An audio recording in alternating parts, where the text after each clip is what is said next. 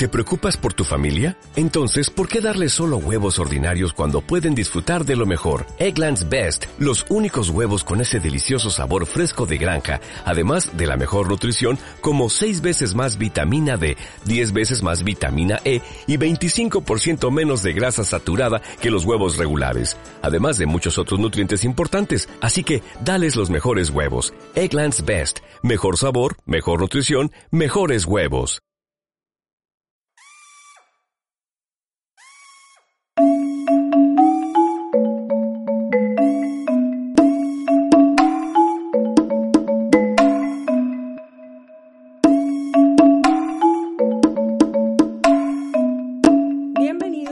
Marketing para Odontólogos Premium de ericaherrera.net. Este podcast pretende ser un medio para motivar a mis colegas odontólogos a implementar el marketing en sus clínicas o consultorios y de esa manera transformar dramáticamente sus resultados. Veremos casos de éxito, entrevistas e información relevante sobre el tema para ayudarles a gestionar su empresa. Sin más, comencemos.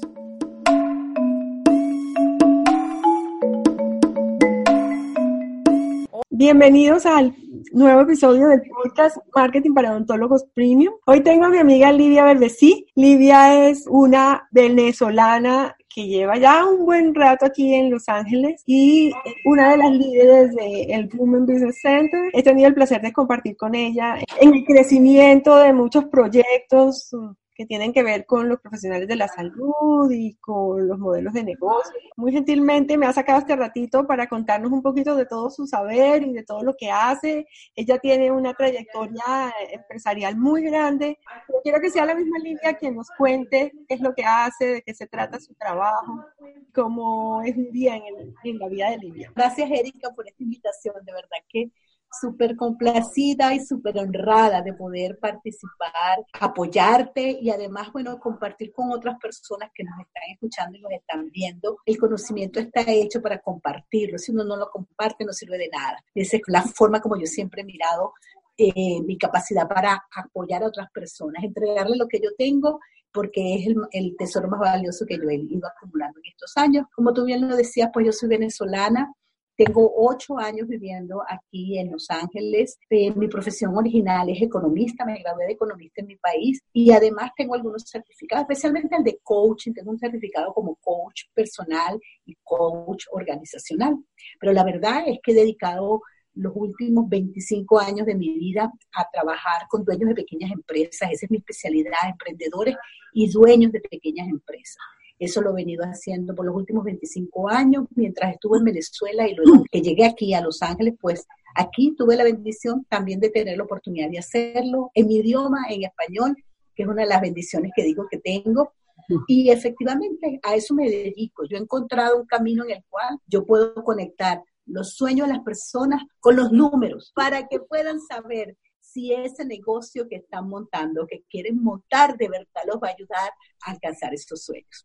Qué importante es eso, Olivia, porque mira que uno muchas veces arranca con un sueño y muchas veces primero lo monta basado justamente en la ilusión que tiene, entonces se visualiza lleno de éxito y creyendo que porque uno sabe hacer algo y que a uno le gusta algo, uno va a poder lograr que todo el mundo lo perciba y lo quiera tener y entonces uno se ve triunfando y rápidamente se da cuenta que las cosas no son tan así. Para eso hay que crear un modelo de negocio que justamente es eso en lo que tú, yo sé muy bien que eres experta, de hecho me has ayudado. Cuéntanos un poquito cuál es la importancia de la creación de un modelo de negocio para arrancar derecho una pequeña empresa, como puede ser un consultorio o una clínica de un médico, un odontólogo, un profesional de la salud. Claro, nosotros montamos un negocio, bueno, primero porque tenemos un sueño de algo que, que queremos lograr y alcanzar y hacemos el juicio que ese negocio nos va a dar financieramente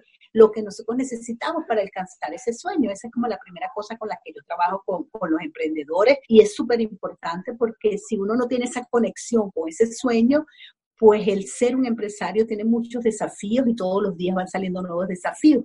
De tener muy claro cuál es ese sueño que uno tiene, para qué es que yo estoy montando este negocio, qué es lo que yo quiero obtener yo como persona con este negocio, es la primera clave.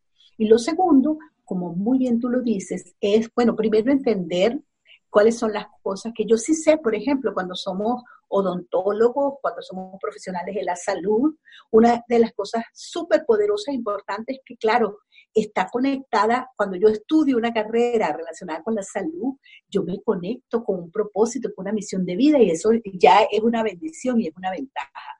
Sin embargo, en las escuelas de salud, pues no nos enseñan cómo ejercer nuestra profesión de la manera que es más rentable, que es montando un negocio. Generalmente se presupone que uno va a trabajar para otro. Sin embargo, sabemos que la manera de mejor poder nosotros ejecutar nuestra profesión es cuando nosotros somos capaces de montar una oficina, una clínica, y eso es un negocio. Punto. La misión es la misión, los, los, pacientes son los pacientes, nuestra profesión, la salud, el interés genuino porque nuestros pacientes les vaya bien y resuelvan sus temas de salud. Es una cosa y lo otro es cómo manejamos los procesos y las operaciones para que eso sea rentable para nosotros como dueños de ese negocio. Entonces ahí es donde aparece el tema de los modelos de negocio.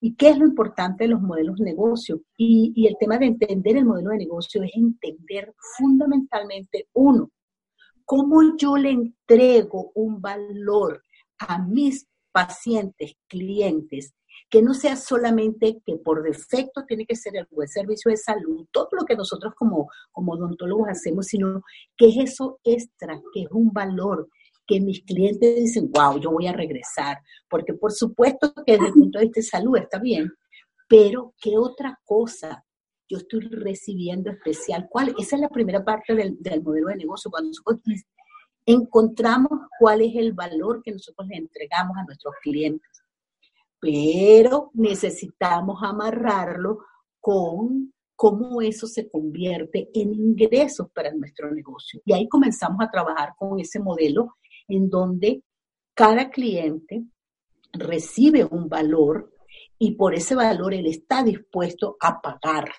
Y ahí comienza a trabajar una primera parte del modelo de negocio. Por eso que los modelos de negocio son tan importantes, porque comenzamos a ver cuáles los valores que le entregamos a los clientes, pero cuánto y qué están dispuestos ellos a pagar por eso que están recibiendo, para que nosotros generemos ingresos. Claro, por mucho que queramos, hasta las fundaciones de caridad necesitan generar ingresos, porque es la única forma de sostenerse. Entonces, cuéntanos, Livia, los pasos básicos que tendríamos que tener en cuenta para crear un modelo de negocio. Eh, un negocio de salud, idealmente, aunque en general son los mismos, pero orientándolo un poquito hacia el negocio de salud. Fíjate, bueno, lo primero es tener muy claro cuál es el cliente que yo atiendo quién es, cuáles son sus características. No porque yo soy odontólogo, entonces todo el mundo va a ser mi cliente porque todo el mundo tiene bien. ¿Qué es lo que pasa? Si yo soy capaz de identificar cuál es ese cliente especial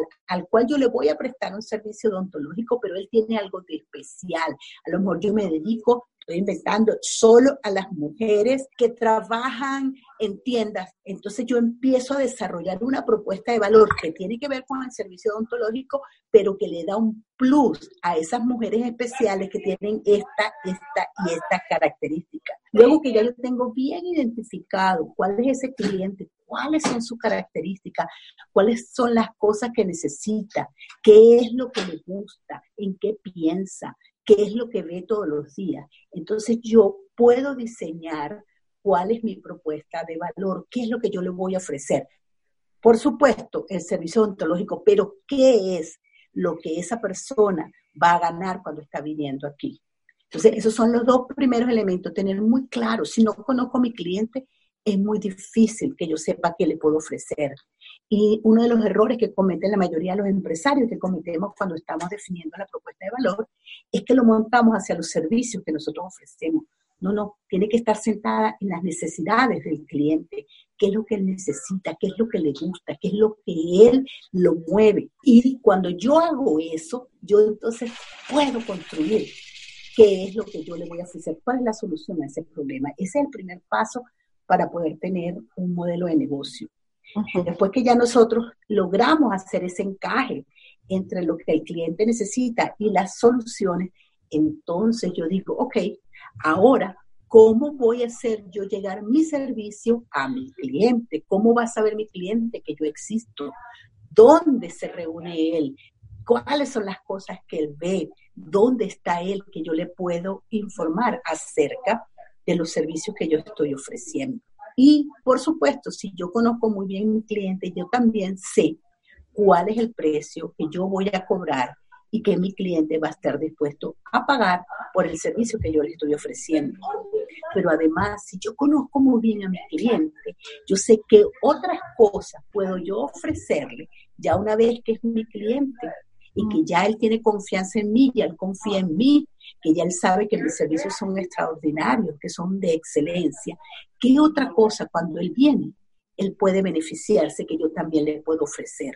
Porque lo más caro es conseguir el cliente, pero ya después que tenemos un cliente y el cliente confía en nosotros, nosotros podemos seguir recomendando otras cosas, que es entonces una forma muy interesante de conseguir ingresos adicionales con nuestros clientes dándoles un beneficio, dándoles un valor agregado, pero ya los tenemos, ya son nuestros clientes, ya confían en nosotros. Eso es como por este lado de la ecuación, como que dicen.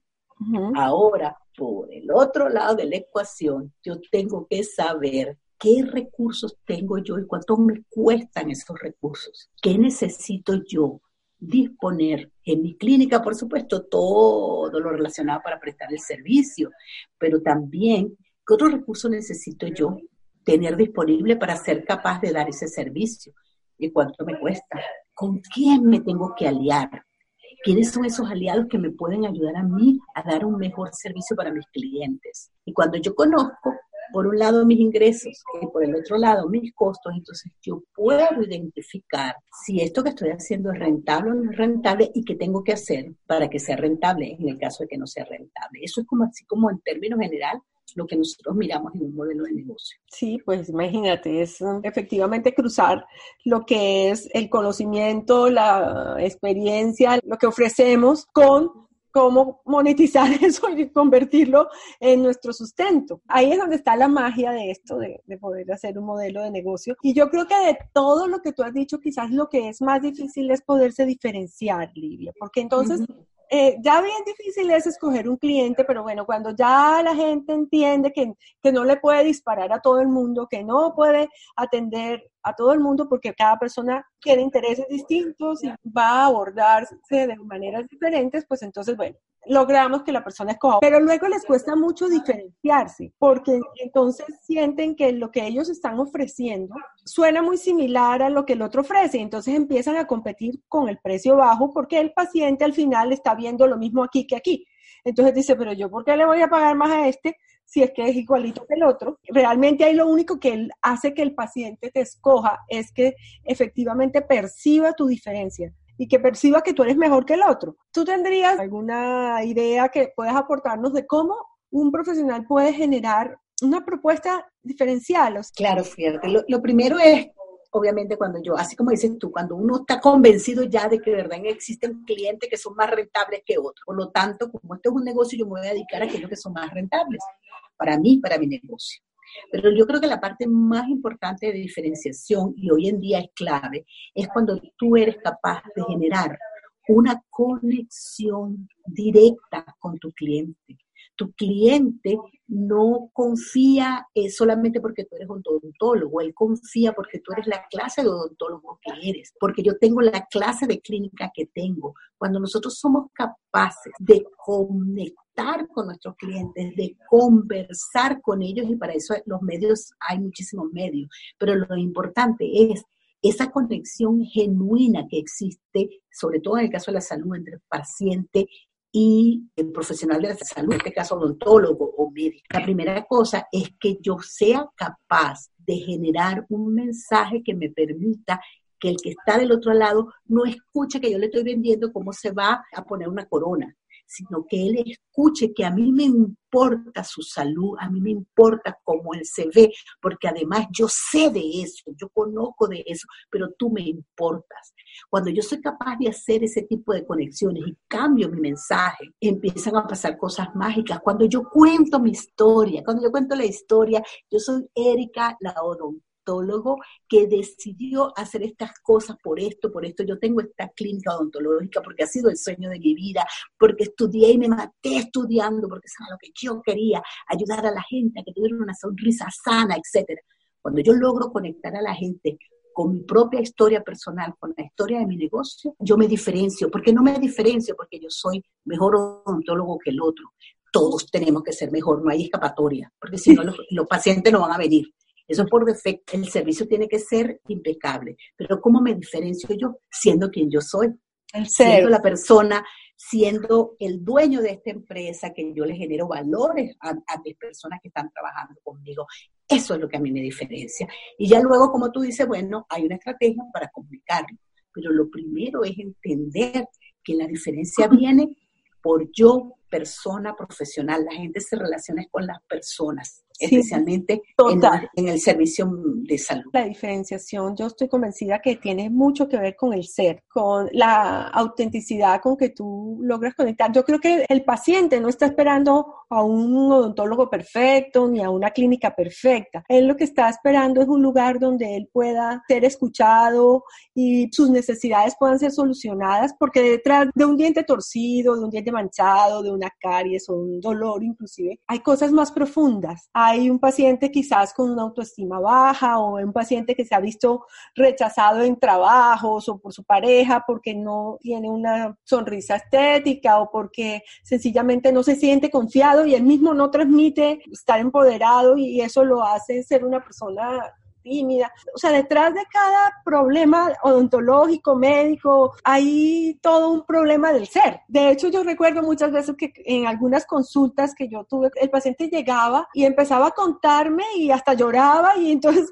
eh, yo aquí atrás, tú sabes que la silla odontológica es un poco como una silla de psiquiatra. El psiquiatra está atrás, no te ven y el paciente acostado y él, a veces llegaban, lloraban, se acababa el tiempo de la cita y se iban. yo no había hecho nada de odontología, pero el paciente se iba feliz porque habían, habían podido como dejar allí lo que tenían y habían sido escuchados. Realmente creo que eso era alguna de nuestras diferencias. Claro, cuando tú conoces bien cuál es el tipo de cliente que te va a venir, porque las necesidades de una señora mayor son distintas a las necesidades de unas chicas jóvenes que están en otro momento de la vida y son distintas si es mujer o si es hombre y son distintas si son aquí cerquita de mi localidad o vienen de otro sitio. Entonces, el secreto viene cuando yo conozco muy bien esas necesidades y yo conecto lo que yo sé, lo que yo soy, lo que yo tengo y mi propia historia como empresario, como odontólogo, con todo esto, yo voy a poder atraer a esas personas y diferenciarme. Me diferencio de todos los otros odontólogos,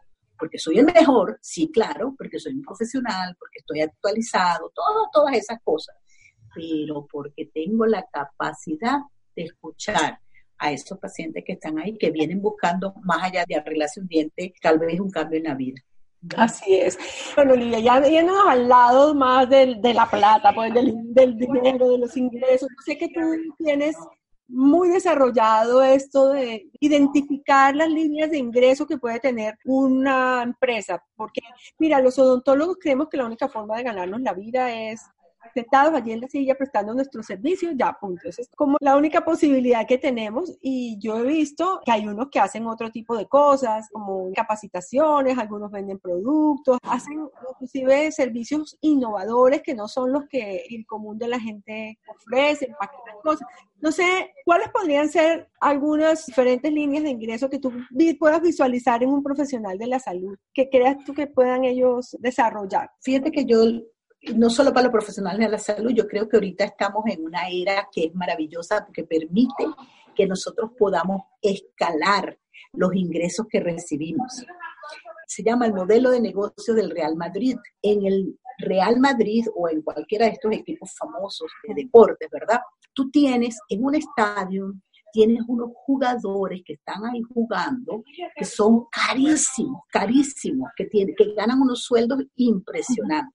Y tú tienes a la gente mirando a esos jugadores y se vuelven locos viendo esos jugadores. Pero por lo que se cobra por la taquilla y las entradas, no es posible que se le pueda pagar a cada uno de esos jugadores esos sueldos extraordinarios que esa gente gana.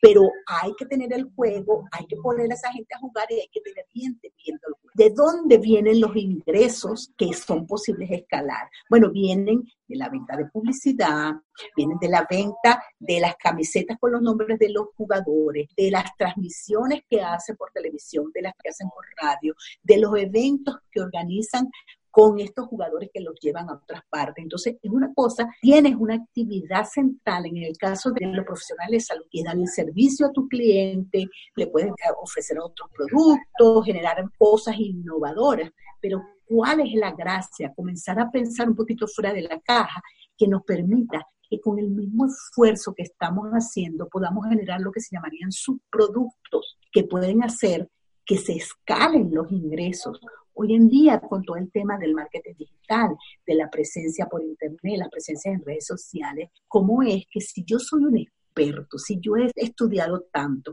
he tenido tantos pacientes que han pasado por mi mano, ¿cuántas recomendaciones yo no puedo dar que también pueden convertirse en una fuente de ingreso?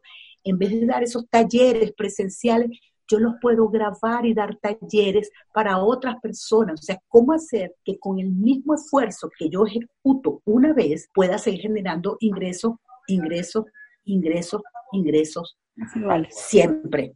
Son ingresos residuales. Y por supuesto, todas las innovaciones que yo pueda hacer, aquí, incorporar nuevos servicios. Pero la gracia ahorita, y es lo que yo le recomiendo a todos mis clientes, es pensar un poco qué cosa puedo hacer yo que me genere como el Real Madrid ingresos adicionales por el mero hecho de tener esos jugadores ahí jugando. Eso eh, tiene mucho que ver definitivamente con la innovación, ¿no? Con hasta dónde uno es capaz de proyectarse, inventar. ¿Cómo puede saber uno, Olivia, a qué tipo de cliente le debe apuntar más, porque a veces uno tiene, a mí me pasa que yo llego a estos que están atendiendo como a todo el mundo y les cuesta identificar cuál es el cliente más rentable, cuál es el cliente o cuál puede ser este cliente que mejor les va a funcionar en el negocio, porque es que al final el esfuerzo va a ser el mismo para atraer el mal cliente que el buen cliente. O sea, tú vas a tener que hacer la misma publicidad, el mismo trabajo, entonces pues mejor traer a aquellos que nos gustan. ¿Cómo podríamos saber identificar ese segmento de clientes que podemos impactar mejor? Fíjate que yo, yo creo que la clave es, tenemos que tener información. O sea, si yo tengo una clínica que ya está funcionando, yo necesitaría tener una base de datos de mis clientes para entender, primero por un lado, cuál es el que a mí me gusta atender. Esa es una cosa que es clave. O sea, a mí me gusta atender a estas personas que vienen, que uno les hace su servicio, que después se van contentos, etcétera, etcétera. Y cuando yo los identifico, yo los voy como clasificando. Pero yo necesito tener una base de clientes y ver quiénes son esos clientes, cuál es el rango, por ejemplo, de aquellos clientes que vienen más, que siguen eh, comprando mis servicios, que vienen mensualmente, semestralmente, anualmente, no sé cuál es la periodicidad, pero tengo que tener una base de datos para poder empezar a entender el comportamiento de mi cliente y por el otro lado mirar cuáles son los clientes más rentables. Tengo que tener información de cuánto les he estado yo cobrando a ellos, cuánto es que eso me representa en costo porque a lo mejor mis clientes más rentables, yo solo les dedico un 20%. Entonces, ¿qué estoy haciendo con el otro 80%? ¿Cómo los convierto a todos en un 100%?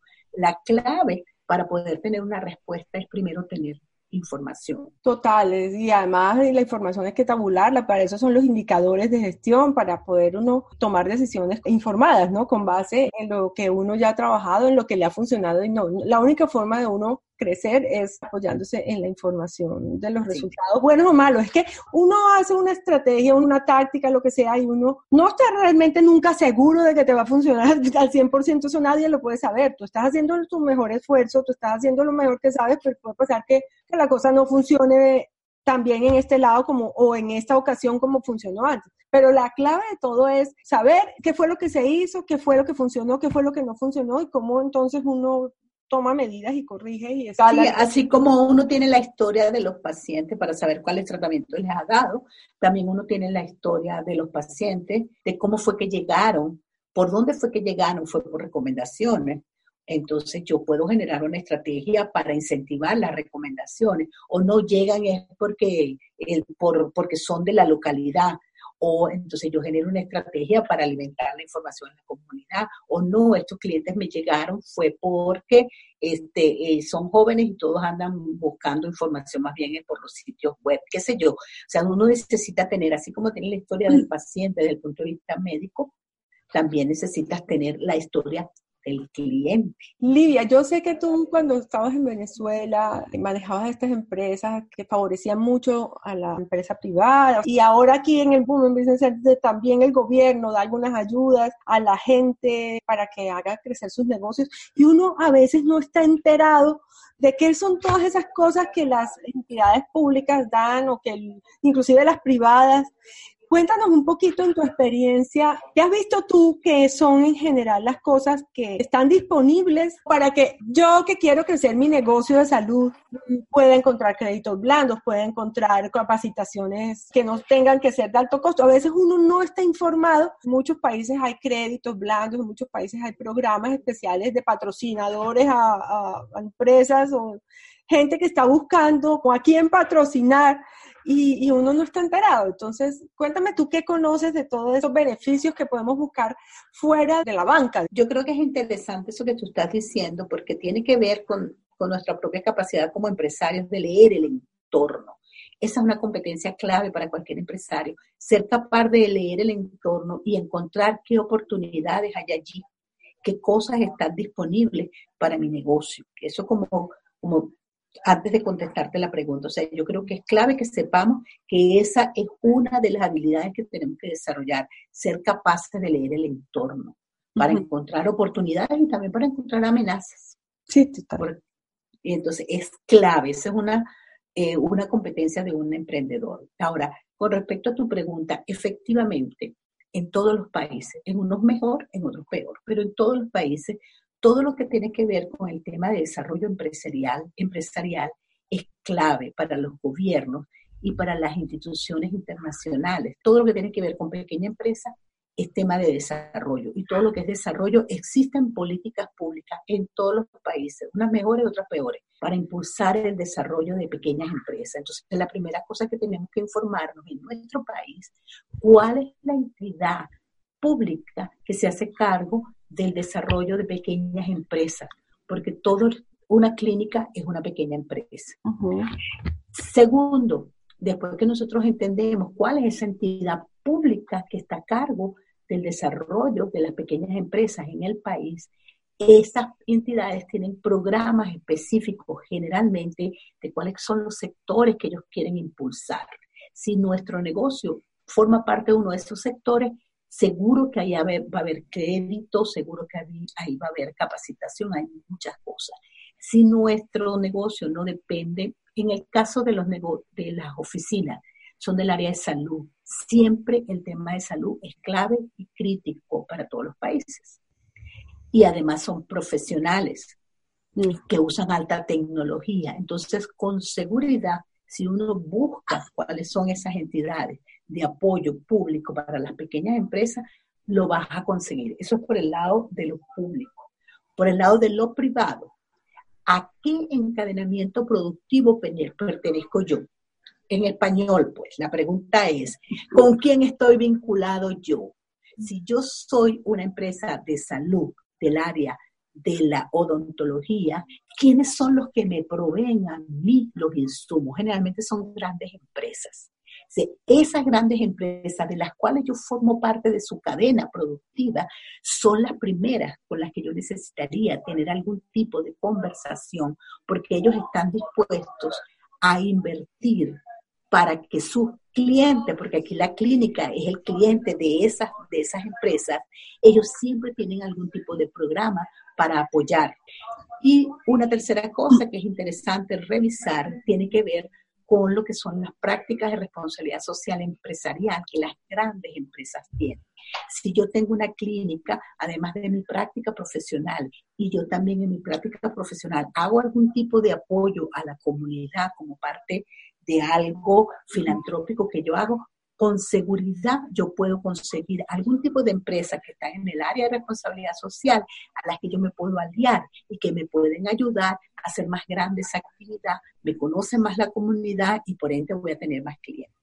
Entonces, es una capacidad de leer el entorno, la política pública que está presente, las empresas privadas con las cuales yo tengo algún tipo de conexión por la actividad que yo realizo y cuáles son empresas que están haciendo responsabilidad social con las cuales mi trabajo comunitario que yo puedo hacer, yo puedo empatar. Mira qué interesante, qué bien, eh, o sea, eso creo que ha aclarado mucho el panorama de mucha gente. Hay gente que inclusive quiere tener, por ejemplo, este tema de responsabilidad social y yo veo que lo sacan de su bolsillo exclusivamente porque no han buscado entidades que les puedan ayudar. Lidia, esto que todos nos has dicho aquí nos podríamos quedar hablando del modelo de negocio y de la empresa y de la estrategia. Me honra que estés aquí porque sé toda la cantidad de conocimiento que tienes y la cantidad de gente que has ayudado con todo lo que haces. Cuéntanos cómo conectan con Lidia Berbesi. Bueno, en este momento, como tú dices, pues si están aquí en Los Ángeles, es muy fácil ubicarme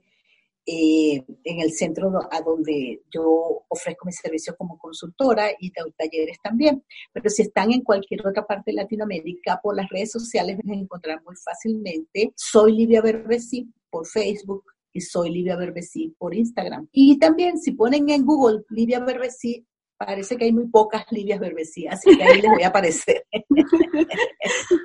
Seguramente que muchas personas quedan aquí con la intriga y como con la curiosidad de conocer un poco más de todo este tema, porque en la medida en que uno trabaja estas competencias se da cuenta que si uno no tiene un modelo de negocio, pues sencillamente no va a lograr escalar, ni organizar, ni sacar adelante el negocio como una empresa. Al principio todos montamos un consultorio de una manera tan informal, es que no le abrimos ni una cuenta, ni un nombre, nada. Livia, te mando un abrazo, espero verte pronto, estamos nosotras aquí conectadas de otra manera. Gracias por estar hoy aquí y compartir toda tu sabiduría con esta comunidad. No, gracias a ti por tenerme, de verdad que un honor, un orgullo y feliz de poder contribuir con un granito de arena con las cositas que tengo yo por ahí guardadas.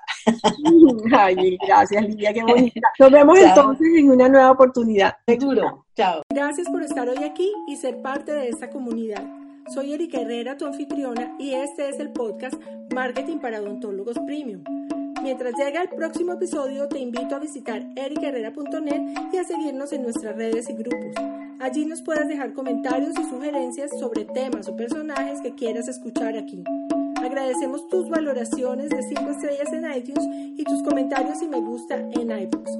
Te dejo un abrazo y todo mi cariño. Chao, chao.